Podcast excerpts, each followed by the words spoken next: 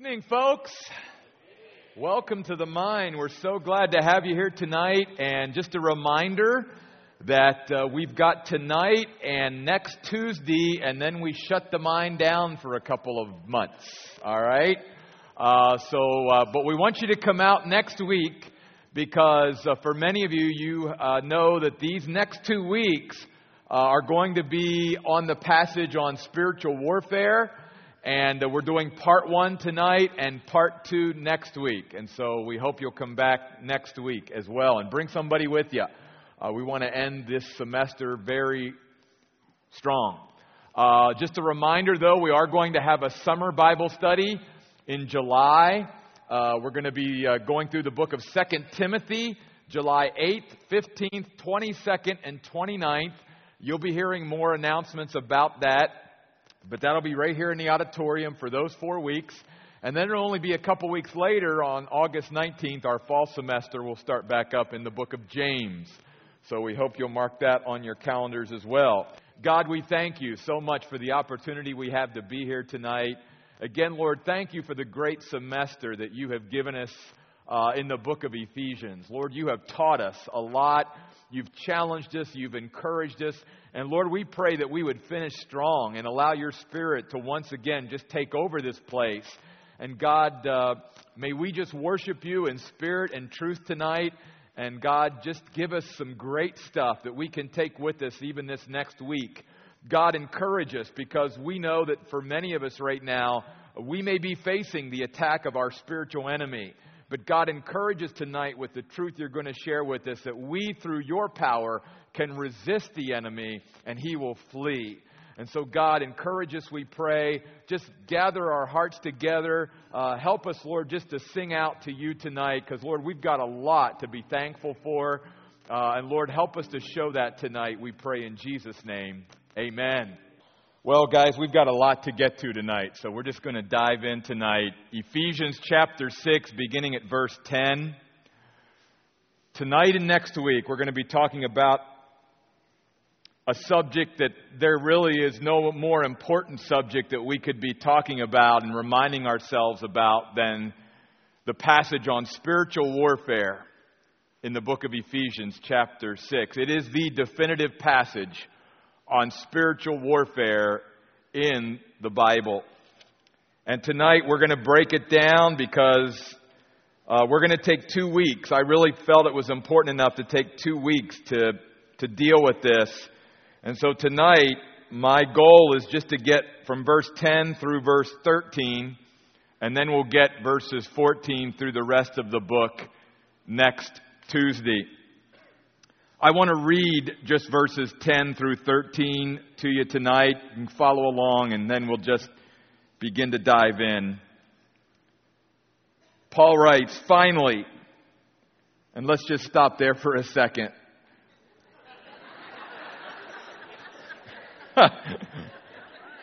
you know, oh man, we're in trouble.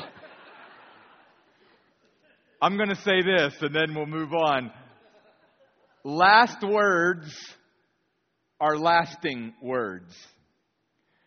And it's very significant, not only in Paul's mind, but I believe in God's mind, that this be the last thing that Paul lays on the Ephesians' hearts and minds before he closes this book.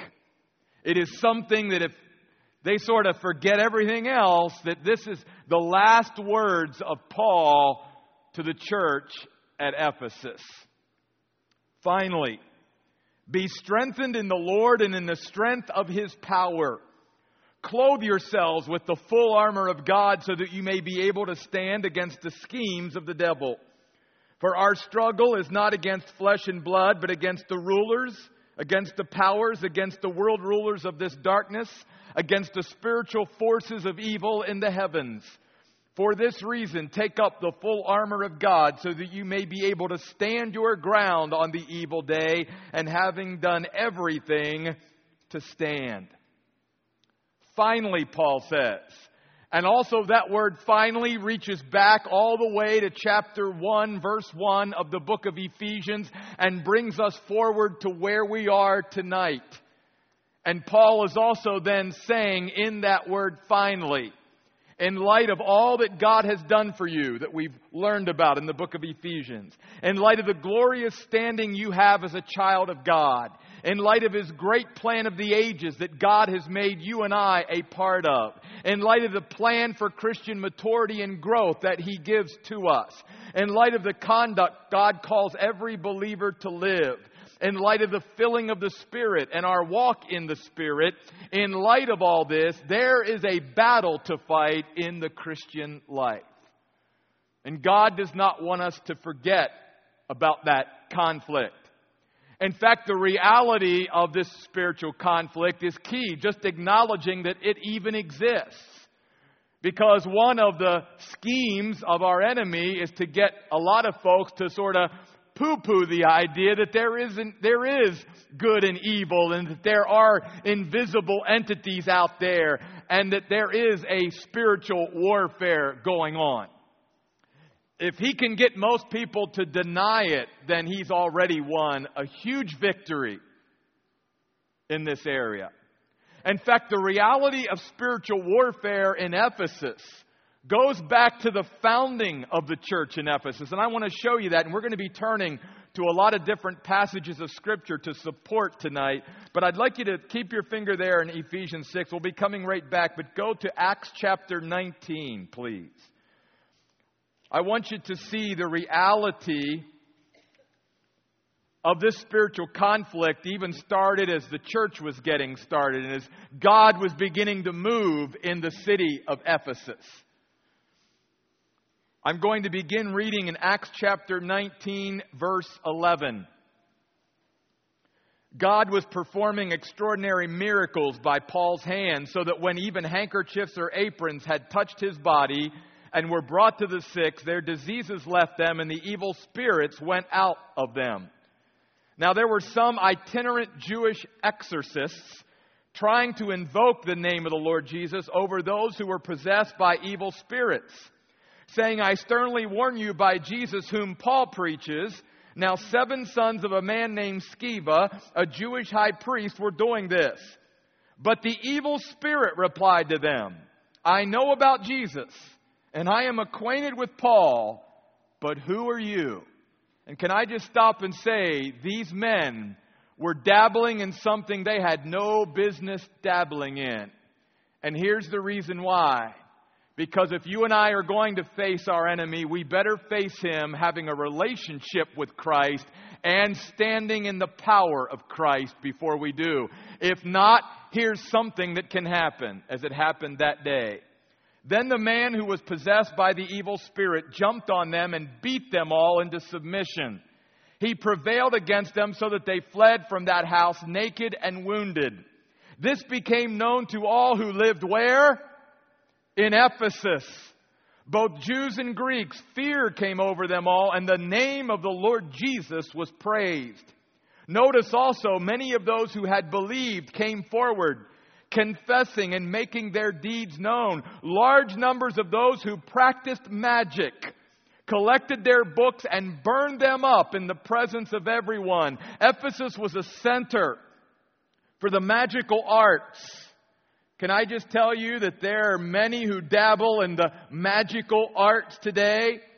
They are deceived into thinking that there's good and, and black and white magic and all of this. All I'll say to that, because that's not what we're about tonight, is read what the Bible says concerning the magical arts. When the value of the books was added up, it was found to total 50,000 silver coins. In this way, the word of the Lord continued to grow in power and to prevail. You see, ever since God started to work in Ephesus through Paul and through others, Satan was right there. And the reality of spiritual conflict was facing them in Ephesus ever since day one. And my friends, we need to acknowledge the reality of it in our lives. And if you're here tonight or you know of somebody that denies the reality of spiritual conflict, the reality of, of, of demonic forces and whatever, have them come talk to me. Because I can even relay, after being a pastor for 24 years, uh, actual contact, if you will, with those who are demon possessed, demon oppressed, and the reality of demonic oppression and all of that and the reality of spiritual warfare. I believe it because the Bible said it, but I want you to know that I could tell you firsthand of our own conflict with the spiritual powers that are there. So back to Ephesians chapter 6. You'll notice the first thing then that Paul reminds them of is be strengthened in the Lord and in the strength of His power. Acknowledge, first of all, that there's a conflict. Second, acknowledge that God has power. But also, it does no good to acknowledge those two things if we don't appropriate His power in our life. Literally, it's saying to us as Christians, allow God to strengthen you. Allow a power that is greater than ourselves to come in and flow in and through our lives at all times. Literally, the original language word here is to put power in, is the meaning of the word. It's the same thing like a car needs gas for power. And that's exactly what Paul is saying to us. Allow God to strengthen you for the conflict. Don't ever go out any day in our own strength, in our own power, but let's depend upon the Lord. Let's even, again, going back to Ephesians 5, verse 18, let's be filled with the Spirit and let's go in the strength that God supplies. Again, David is a great example of this when he faced the giant Goliath. He did not go in his own strength, he went in the power of the Lord, and the giant was felled. And if you and I are going to stand up to the giants in our life and we're going to see victory in those areas, we need to go in the strength that God supplies. Notice also, he says, finally be strengthened in the Lord. Yes, God wants us to be aware of the conflict. He wants us to be aware of our adversary. He wants us even to be aware of his schemes. And we're going to talk about that in a little bit. But that's not where our focus is, folks our focus has to always be on Christ. We have to fix our eyes always on Christ. Aware of the conflict, aware of the adversary, aware of his strategy, but never the focus. And yet, that's what Satan wants to do. Satan wants to get every Christian's eyes off of the Lord Jesus and on to something else. Because when you and I get our eyes off of Jesus, we're going to run into trouble, and he knows that. A lion tamer was once asked if you had a choice to give up either your whip or the stool, which would you give up? And the lion tamer said, I'd give up the whip in a heartbeat because a lion is paralyzed by a stool that has those four legs because it doesn't know which one to focus on and, and where to attack first. So it's totally paralyzed by the stool, where the whip's only going to keep it at bay. And that's exactly what Satan wants to do in our lives. He wants to get us so scattered, if you will. He wants to get our minds off on so many different directions, looking at this and that and focusing on this, instead of keeping our eyes on Christ, because he knows that's where we're strong. In fact, keep your fingers in Ephesians and go over to the book of Hebrews, to Hebrews chapter 12. I'm sure it's a very familiar passage to many of you, but let's remind ourselves of this passage tonight. Hebrews chapter 12, the first four verses. Here's what the writer of Hebrews says Therefore, since we are surrounded by such a great cloud of witnesses, we must get rid of every weight and the sin that clings so closely and run with endurance the race set out for us very important now. Key phrase, verse 2 keeping our eyes fixed on Jesus. Don't miss that. The only way we're going to be able to run with perseverance and endurance, to keep on keeping on, to not give up, to not get weary, to not grow weary, to not throw in the towel, to not get discouraged, to not get frustrated, to not get distracted, is to keep our eyes fixed on Christ. The pioneer and perfecter of our faith. For the joy set out for him, he endured the cross, disregarding its shame, and has taken his seat at the right hand of the throne of God. Think of him who endured such opposition against himself by sinners, so that you may not grow weary in your souls and give up. You have not yet resisted to the point of bloodshed in your struggle against sin. If we ever needed someone in our life who could inspire us in the conflict and in the battles of life, it is the Lord Jesus Christ Himself. There is no one that God gives to us that can be more of an inspiration to us than Christ. You all know that know me even a little bit know I love Civil War history. And uh, one of the great leaders of the Civil War was General Robert E. Lee, the leader of the Confederate Army. And, and, and they would tell stories, even in their journals, the soldiers, about all it took was to see him on his horse Traveller, and it would inspire them to do heroic things and to go into the face of the enemy and to go into battle. He inspired them. If a man can do that, my friends, to other men, what can the Lord Jesus Christ do for us? He is our inspiration. He needs to be the one that we focus on and look at. And that's why all that we need to know about our adversary, about the conflict, about his strategy is right here in the Bible. Any more than that, we don't need to know because then he gets us off focused on other things rather than keeping our eyes fixed on Jesus Christ. Back to Ephesians, then, chapter 6. Finally, be strengthened in the Lord and in the strength of his power.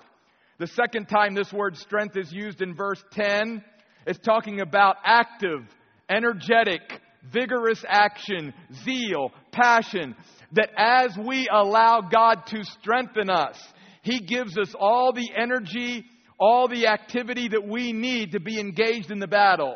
Because we're going to learn next week that God also gives us all the resources of armor and what that armor is, and we're going to learn about that next week. And it's great that we have God giving us the outfit that we need to wear in this spiritual conflict. But if we don't have the energy for the battle, then it's not going to matter what kind of stuff we've got. We need both. We need Christian soldiers who both have the, the right equipment in this battle and also have the energy that they can keep up with it. We, we see that even today with our own soldiers and, and the, the struggles and combat that they go through we either don't supply them with the best stuff that we can, the best weapons, the best armor, and all of that, and that should be a goal anytime that we go into conflict. But also, when people begin to get tired and worn out and weary, they're going to make mistakes even if they've got the best armor on. And so that's why God says, Look, I'm not only going to give you the armor that you need for this conflict, I'm going to give you the strength so that you can keep going even when, when you feel like I can't go any further than this because, again, it's going to be a strength outside of ourselves that God gives to us and pours into our life if we allow Him to. And then I love this. Finally, be strengthened in the Lord and in the strength of His power. That word power speaks of the inherent power that God has. And that it is, let's remind ourselves, all power because God is almighty. Yes, Satan, our spiritual adversary, is a very powerful foe, and we need to respect him. But let's never make the mistake of, of thinking that somehow that Satan has any power compared to God's power. He has power, but God has all power. And it is out of all power and all the power that God is and has that He gives out of that power the strength that we need to keep going in the battle. And nothing less than God's strength is going to be sufficient for this kind of battle. Again, if we go into these spiritual conflicts with our adversary in our own power and strength, we will never win. But every time we go into these battles and conflicts with the strength of God, Satan can never win because he is the Lord, and He needs to be our focus. That's why Paul, early on, if you just flip back to the book of Ephesians, chapter 1, spent a lot of time up front reminding them about the power of God that was available to them who believe in Jesus Christ. Let's begin looking at his prayer in Ephesians 1, verse 17, where Paul says, I pray that the God of our Lord Jesus Christ, the Father of glory, may give you spiritual wisdom and revelation in your growing knowledge of him since the eyes of your heart have been enlightened, so that you may know what is the hope of his calling, what is the wealth of his glorious inheritance in the saints, and what is the incomparable greatness of his power toward us who believe, as displayed in the exercise of his immense strength. This power he exercised in Christ when he raised him from the dead and seated him at the right hand in the heavenly realms. Here's what Paul's saying Christian, you and I have at our disposal every day, every hour of the day, every minute of the day, the same power that raised Jesus from the dead and the same power that exalted him to the right hand of God the Father. Oh, do we believe that? I guess might be the question. Because the Bible teaches it, but do we really believe it? Because to me, if we as Christians really believed we had that kind of power available to us, we'd be tapping into it. And our lives would be reflected of it. Because there would be power emanating from our life. Because it wouldn't be us, it would be the power of God pulsating through our lives each and every day. That's why Paul said to the Corinthians in 1 Corinthians 4:20, the kingdom of God is not demonstrated in idle talk. It's demonstrated in power. And Paul went on to say in 2 Timothy chapter 3 verse 5 that one of the sobering things about the last days is that there will be people who have this outward appearance of religion, of spirituality, but no power. Powerless religion.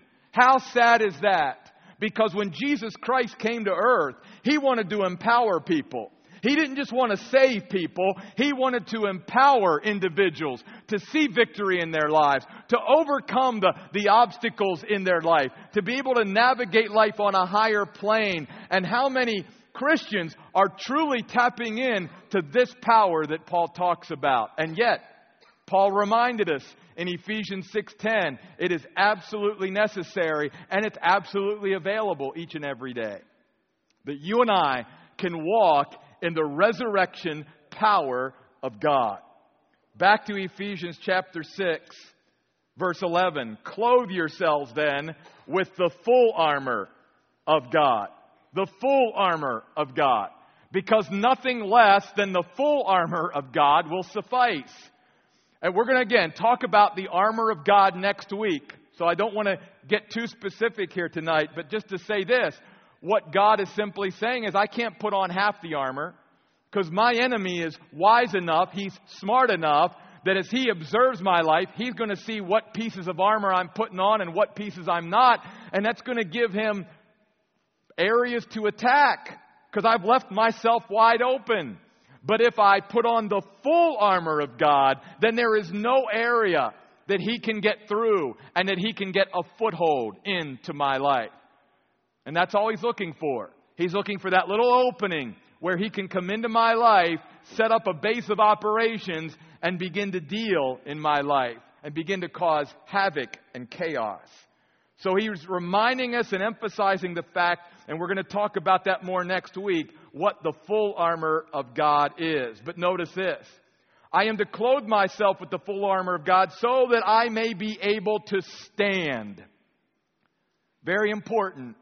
Four times in this short passage, the word stand is used. The first time here in verse 11, then twice in verse 13, and then the first word in verse 14. And here's the reason why.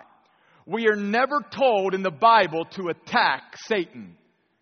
We are simply told to stand when he attacks us, to hold our ground, so that after he is done attacking us and we have stood, then we can continue to move forward. We are to resist him. We are to stand. We are to hold our position where we are presently while we are being attacked. And then once we have stood, then we move forward once he flees. Stand. The Roman soldiers were outfitted with shoes that had spikes on the bottom so that they could dig in to their position and hold their ground. That's exactly what God is asking us to do. He's not asking us to attack Satan. He's not asking us to go into the realm of, of demonic forces and somehow. He's just saying, when they attack you, you be ready and you make your stand and you take every blow in my strength that Satan will hit you with and you just make your stand. And the great thing is, as we're going to continue to remind all of us tonight, and I hope it will be an encouragement, that by God's power, I can stand in those times where Satan attacks me. And in God's power, I can take every blow that Satan throws at me, and I can continue to stand in the power of the Lord Jesus Christ. He doesn't have to make you and I back up one foot when we're standing in the strength and in the power that God supplies. So stand. Stand against. Notice stand against the schemes of the devil.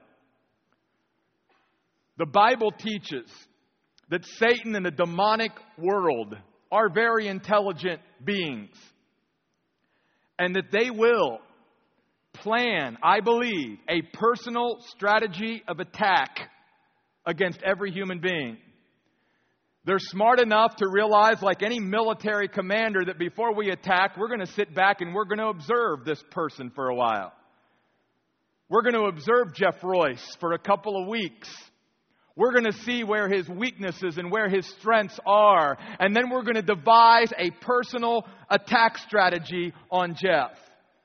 And once we've attacked, if he stood that attack, then we'll retreat for a while, we'll plan a new attack, and we'll come at him again. But we've got to be aware that that's exactly what Satan does. Well, how do we know what the schemes of the devil are? Again, all we have to do is study the Word of God. Because throughout the Word of God, we learn about the strategy of the devil and how he'll attack us by how he has attacked throughout history.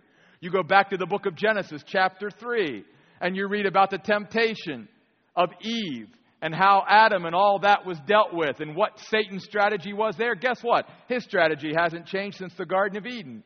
Because what did he try to do there? He tried to cast doubt on the Word of God. He tried to get Adam and Eve to believe that God really didn't have their best interest at heart. That somehow they were missing something by not eating the tree of good and evil, and so God was holding out on them. I don't know about you, but He's done that in my life many times.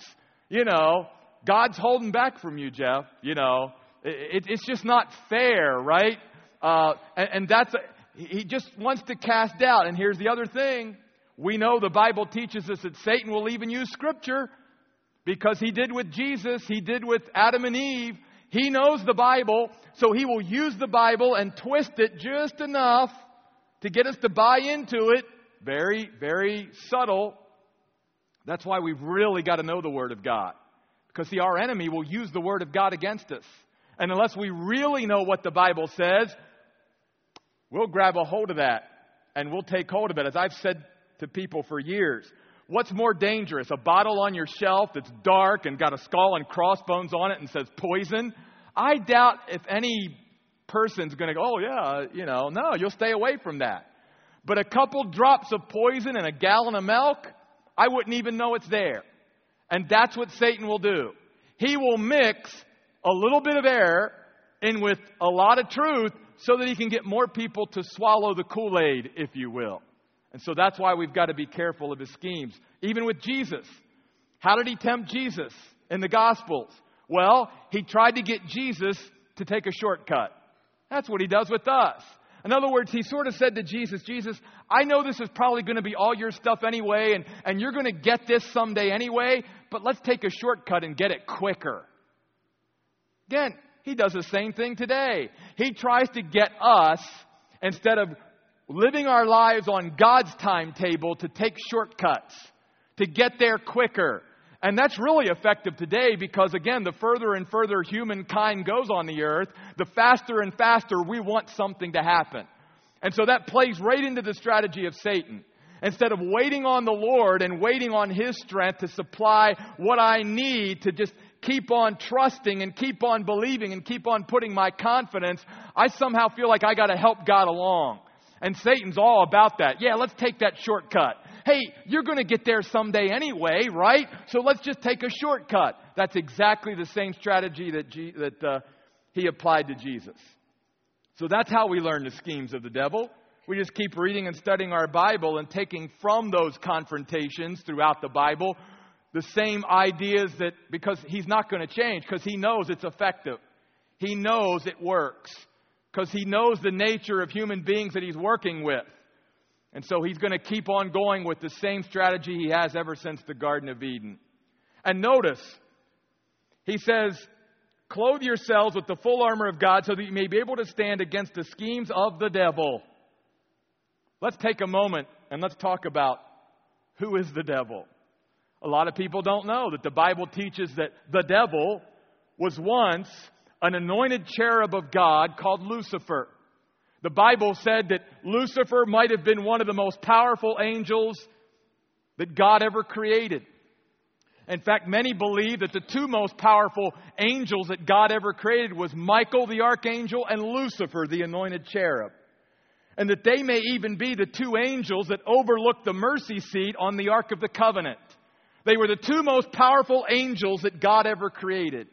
And the Bible says that one day Lucifer wanted to become like God.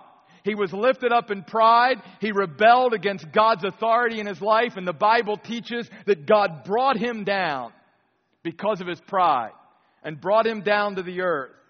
And listen, because Satan has fallen so far, Satan wants to bring you and I down as well. That's what he tries to do with every human being. Because he's fallen from the heights of where he once was with God, he tries to bring others down with him. Which, you know what? Even a lot of human beings do the same thing. When human beings are spiraling down, they try to grab a hold of others around them and bring them down with them. The devil is no different. He's called many different names in the Bible. One is Satan, literally means adversary. He is, according to the Bible, our number one spiritual adversary. But the Bible also teaches that the day that Lucifer rebelled, several, many other angels rebelled with him and left heaven because they did not want to live under the authority of God any longer. And they have become what we call the demonic world. And then we come to this name for him, the devil. And we've talked a little bit about that in the book of Ephesians. The devil simply means one who seeks to come between. The devil seeks to come between you and your God. He seeks to come between you and your spouse if you're married. He seeks to come between you and your children if you're a parent. He seeks to come between you and your parents if you're a child. He seeks to come between you and your friends. He seeks to come between any human relationships because all he cares about is destruction he wants to come into your life and He wants to destroy everything that is dear to you and everything that is dear to God. And He will seek to come between and place Himself between you and everyone else. That's why you'll notice that the Bible then says in Ephesians 6:12 that our struggle is not against flesh and blood. First of all, let me talk about our struggle. In the original language, it's a word that literally means hand to hand combat. In fact, many translations of the Bible say wrestle here. And that's a good picture for it because it's a, it's a word out of the Olympic Games where two individuals were literally locked in hand to hand combat and struggling on an individual level. The reason why that's important to remember is because each believer, you and I, have our own struggle. And that's why it's absolutely necessary for each individual, individual believer to grow spiritually. Because, folks, you can't fight this spiritual conflict with my armor and in my spiritual power, and I can't fight this conflict with your spiritual power and spiritual growth and maturity. So that's why we need to encourage all Christians to grow and to mature, because when the conflict comes, you can't put on somebody else's armor. You've got to stand in your own armor, in your own growth, in your own maturity, and in your own strength that you've allowed God to endue you with. A great picture of this is David before he went out to face Goliath. They were like, David, you got to have some kind of armor on. And well, here's Saul's armor. And you, Saul was a huge man, really a big guy, and David was still this young youth. And the, the armor just sort of rattled and just fell off of him. And David goes, I, I can't fight in this. I got to go out in my own skin. I, have got to go out and, and just, it's just got to be me and God and, and, and what God gave me. And in my shepherd stuff that I know, I can't put on somebody else's armor and go into the battle to face the giant. And neither can you and I. We can't transfer our spirituality to somebody else. And that's why, even in a church like Cornerstone, we need to continue to see more and more people get into Bible studies and grow in their relationship with Christ. It is so essential because you and I can't do it for them. We can't fight the battle against their spiritual adversary for them. They've got to stand there and face them on their own. And that's why the spiritual growth of every Christian is so vital in the body of Christ. Notice again, this struggle is against the rulers, verse 12, the powers, the world rulers, and the spiritual forces. And all that is simply saying is and we learn this from comparing Scripture with Scripture, that there are different ranks and classes of angelic beings, both good and evil. So, for instance, the good angels, the Michaels, the Gabriels. You, you read in the Bible how they're the seraphim, the cherubim, Michael, the archangel, and whatnot. And so when God created the angelic order, if you will, they all weren't the same.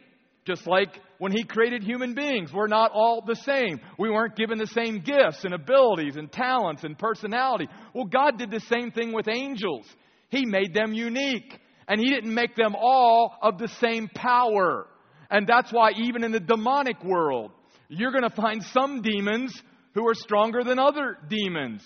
You're going to find some angels stronger than other angels because they all don't have the same responsibilities and roles to play within this plan of God.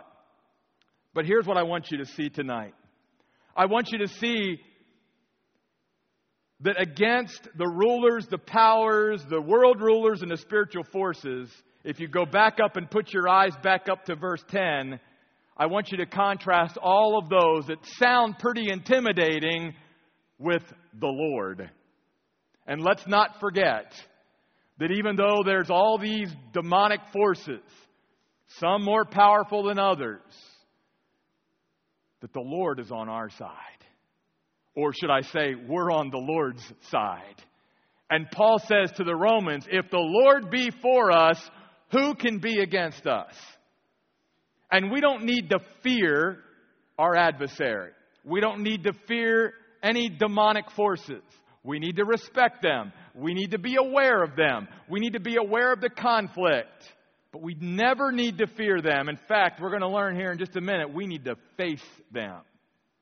And also, can I just say this on a side note? Don't see a demon around every bush. That's an out of balanced, unscriptural view of what's going on. Don't, don't blame everything on the devil made me do it and, and it was a demon and all of that. Yes, the reality of spiritual conflict is biblical, it's real.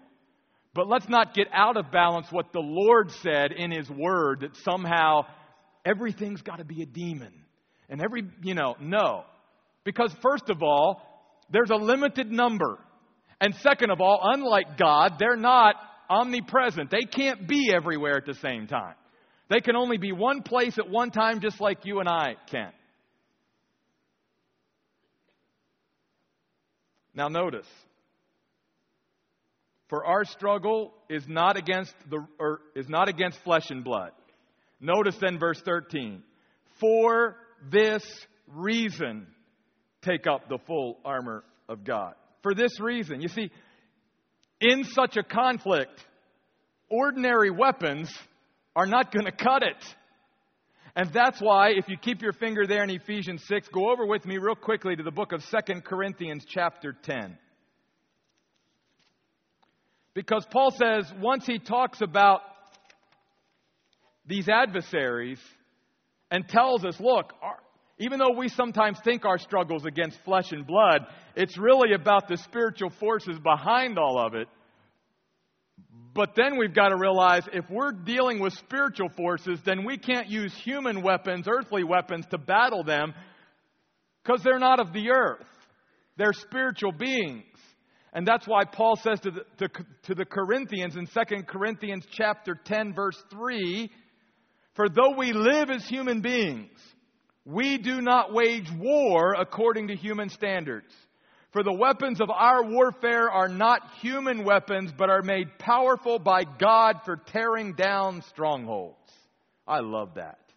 We could go on and we're, we're going to study that passage someday, but can I just say, in light of what we're talking about tonight, if you've got a stronghold in your life, if Satan has got a stronghold in your life, and if you've been around here long enough, you know I've shared some of my personal strongholds that was in my life. That through the strength of the Lord Jesus Christ, those strongholds will come down. In fact, there is no way they can stand against the power of Jesus Christ. For he is the Almighty King of kings and Lord of lords. And as long as we use the spiritual weapons that God has given to us and supplied us with, we will have no trouble pulling down strongholds and standing against our spiritual adversary. As long as we use those weapons and use it in the strength that He supplies. That's why, if you go back to Ephesians chapter 6, verse 13, he says, For this reason, take up the full armor of God. Take it up. Appropriate God's resources. Earlier, we talked about the importance of appropriating God's power. Allow God to strengthen us. Now, God is simply saying, I've given you all the resources you need for this battle, but I'm not going to put them on you. You have to be willing to put them on yourself. There has to be some personal responsibility here. God isn't going to do everything for us that we can do for ourselves. God says, I've given you all the power you need for the conflict. I've given you all the armor you need for the conflict. But now I want to see that you care enough and that you believe enough in this conflict in which you and I are engaged that you're going to take time and that you're going to be diligent to put it on each and every day. And to not put part of it on, but to put the full armor of God on because our enemy will know which pieces we don't put on. Take it up. This word in the original language has a sense of urgency to it because of the tense that it's in. It says, Do this now and don't delay. Don't go one more day without taking up this full armor of God and putting it on. Don't go into battle one more time without the full armor of God, is what Paul is saying.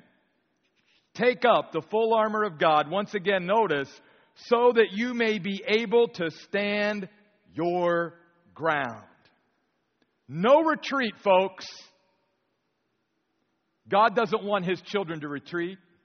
In fact, if we cower before the devil, that will invite sure defeat. God says, You don't need to be afraid. No retreat. In fact, you'll notice here, just like with the Roman soldiers, that Paul patterned this example from, this illustration from, that all of it was on the front side. There was no protection for the back because no soldier was to turn around and run. The Roman soldier was to face their enemy. And God is saying to you and I, let's be willing to face our enemy and stand firm. I want to just take a second and say this tonight. Because I know we're talking about spiritual warfare and conflict with our enemy Satan in the demonic world. But I felt very impressed of the Spirit of God to go here tonight as well. You may be here tonight and you may be involved in a conflict that doesn't involve our spiritual adversary at this moment. But you're still not willing to face it. You're afraid. You're afraid to face your fear you're afraid to face the situation.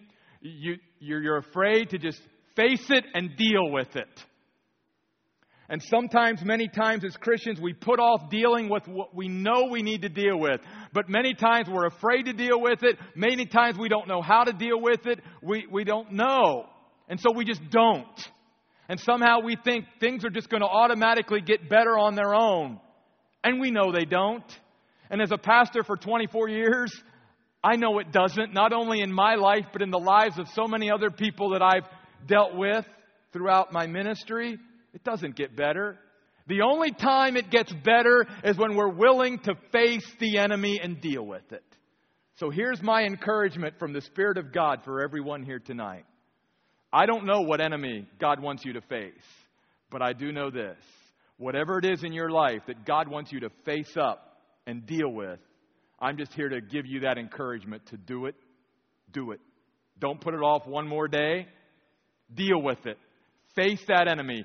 Finally, look in the mirror and deal with it. And you will find that if you just ask God for His strength as you deal with it, that you're finally going to get over whatever is just sort of hanging out there, always over your head. Stand your ground. Because notice he goes on to say, we may be able to stand but there's no guarantee if we don't put on the full armor of God and if we don't go in the strength that God supplies. But when we do, we can stand our ground on the evil day.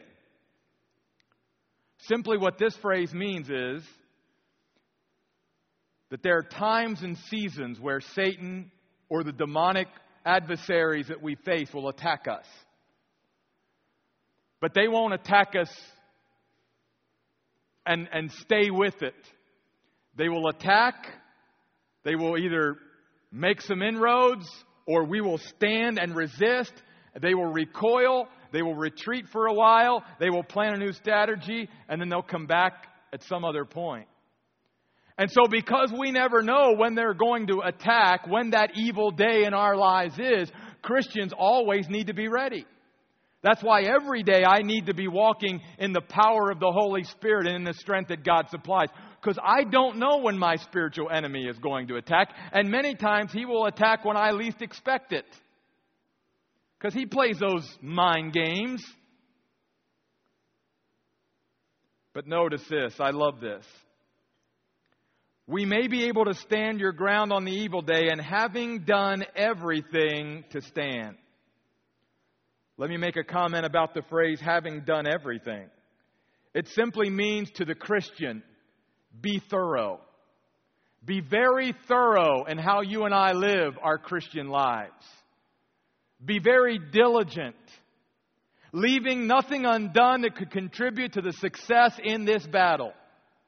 In other words, avail ourselves of every opportunity we can to strengthen ourselves and allowing God to strengthen us, to encourage us, to grow in our knowledge of the Word of God. And so I know I'm sort of speaking to the wrong crowd because you folks are here.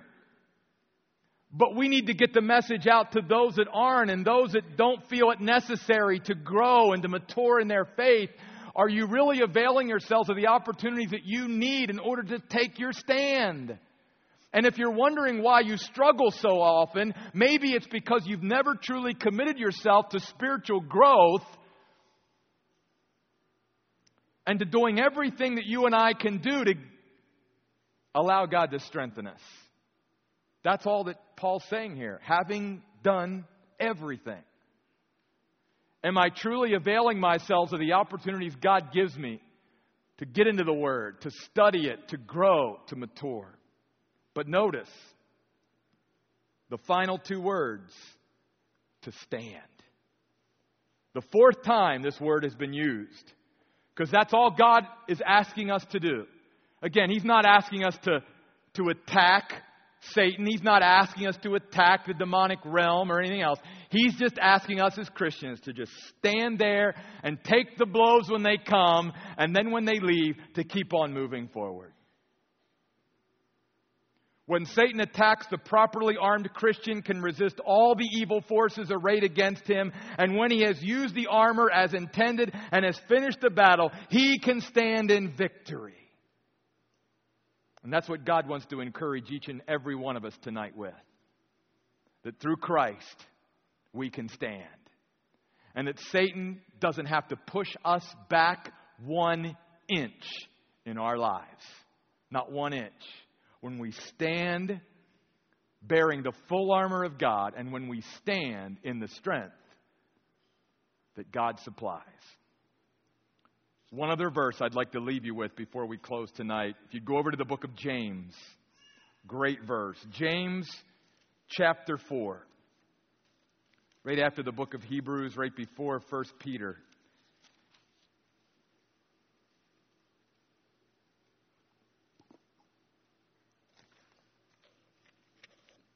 Here's what James says. I'm just going to pick it up at the end of verse 6. God opposes the proud, but gives grace to the humble. So submit to God, verse 7 of James chapter 4. Key verse submit to God, resist the devil, and he will flee from you. The Bible teaches that even the devil, if he was even personally to attack one of us, and can I just say, most of the time, we probably don't actually have the devil himself attacking us. We probably have one of his demonic forces. But even if the devil himself was to attack us, the Bible says all we have to do is submit to God, resist him, and he'll run away. Not from us, but from the power of Christ that we're standing in. In fact, notice what this verse teaches that the measure of our submitting provides the basis for our resisting. I can't resist the devil if I'm not willing to submit to God. But not only that, the measure of our submitting provides the basis for our resisting, and the measure of our resisting determines the measure of the devil's fleeing. So the more I submit to God, the more I can resist the devil. the more I resist the devil, the more he flees from me. In fact, I believe if you incorporate all the teaching of spiritual warfare in the Bible together, and we're going to cover a lot of it both this week and next week here in the mind, that I believe that it can even come to a point where some Christians can be so strong in the Lord that Satan will even avoid attacking them for a while because of his frustration. Because every time he comes against them, they're able to stand and they're resisting him, and so he has to run away. And so instead of beating his head against the wall, he looks for those who are weak, those who are not strong in the Lord, those who are not putting on their full armor. Because why expend all that energy on this person whenever they continue to resist me? And so, what the Bible is really teaching is if I can develop a pattern of resisting the devil, there will even come a time where he could get tired and avoid me for a while. I don't know about you, but that sounds awful tempting in a good way. That's good. That's encouraging. Folks, next week we're going to pick it up in Ephesians chapter 6, verse 14. But before we do, here's what I'd like to do tonight.